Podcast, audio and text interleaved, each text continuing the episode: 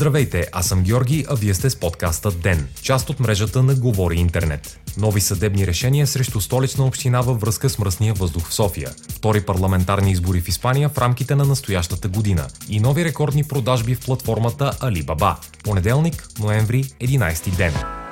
Софийският градски съд официално задължи столичната община да осигури на гражданите пряк достъп до системата за предоставяне на информация за качеството на атмосферния въздух в София в реално време през сайта и на фейсбук страницата на общината, съобщава Дневник. Общината е длъжна да представя месечен отчет какво е било качеството на въздуха през съответния изминал период, колко често са били мити улиците и в срок от два месеца да представи план за засаждането на дървета през 2020 година. Съдебното решение е взето във връзка с течащото дело срещу общината за мръсния въздух в София, което бе заведено от граждани и неправителствената организация Група за чист въздух.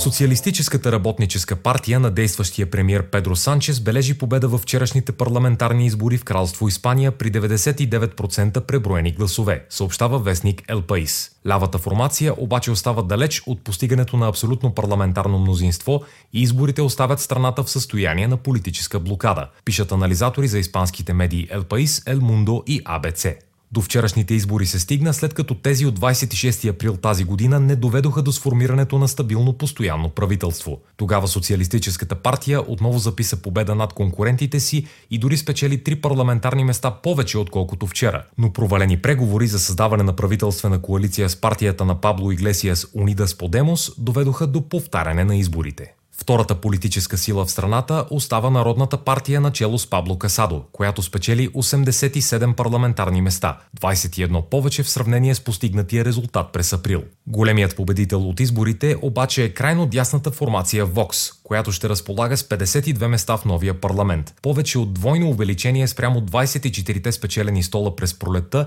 с което Vox ще е трета сила. Експертите отдават успеха на националистическата партия на отявлената и опозиция спрямо движението за независимост в провинция Каталуния и сблъсъците, до които се стигна през миналия месец вследствие на сепаратистските демонстрации, които доведоха до стотици ранени и нанесени материални щети в размер над 2 милиона евро и половина. Поддръжниците на Вокс отпразнуваха успеха на партията си с развети испански знамена в много градове. Останалите парламентарно представени партии в страната ще бъдат Унидас Подемос с 35 места и центристската формация Сиудаданос с едва 10 места, с 30 по-малко от спечелените 40 през април. Лидерът на партията Алберт Ривера подаде оставка по-рано днес вследствие на катастрофалния резултат и многото отправени критики към него за това, че през лятото той отказваше да преговаря с социалиста Педро Санчес за създаването на коалиционен кабинет, с който да се сложи край на политическата нестабилност в Испания.